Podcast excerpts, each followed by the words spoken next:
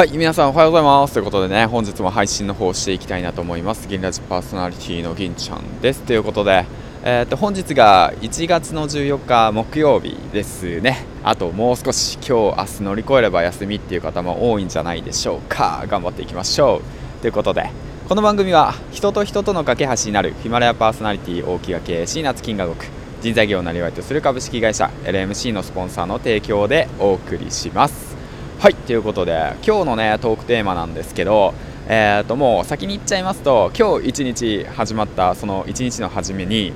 普段自分が楽しいなって思うことを一つだけ選択してやってみるっていうことですね。何が言いたいかっていうと、1週間ね、毎日ね会社で働いて、育児に家事に日々ね時間がね流れていくわけじゃないですか。会社内でのトラブルだとか、人間関係だとか、あとはね、家庭内トラブルだとか、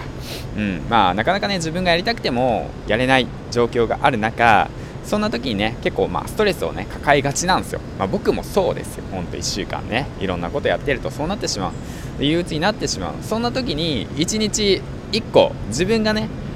楽しいなって思えることを一つだけやるっていうことを選択することを決めるっていうことを朝一でやる。そうすることによって一日がねポジティブに始まります。ですからね、ぜひともねそれを意識して今日一日頑張ってやってみてくださいということで、本日もね最後ねご清聴ありがとうございました。で最後にねパ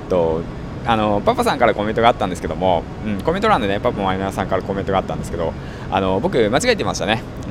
ノジーさんじゃなくてノディさんですね。はい、ということでね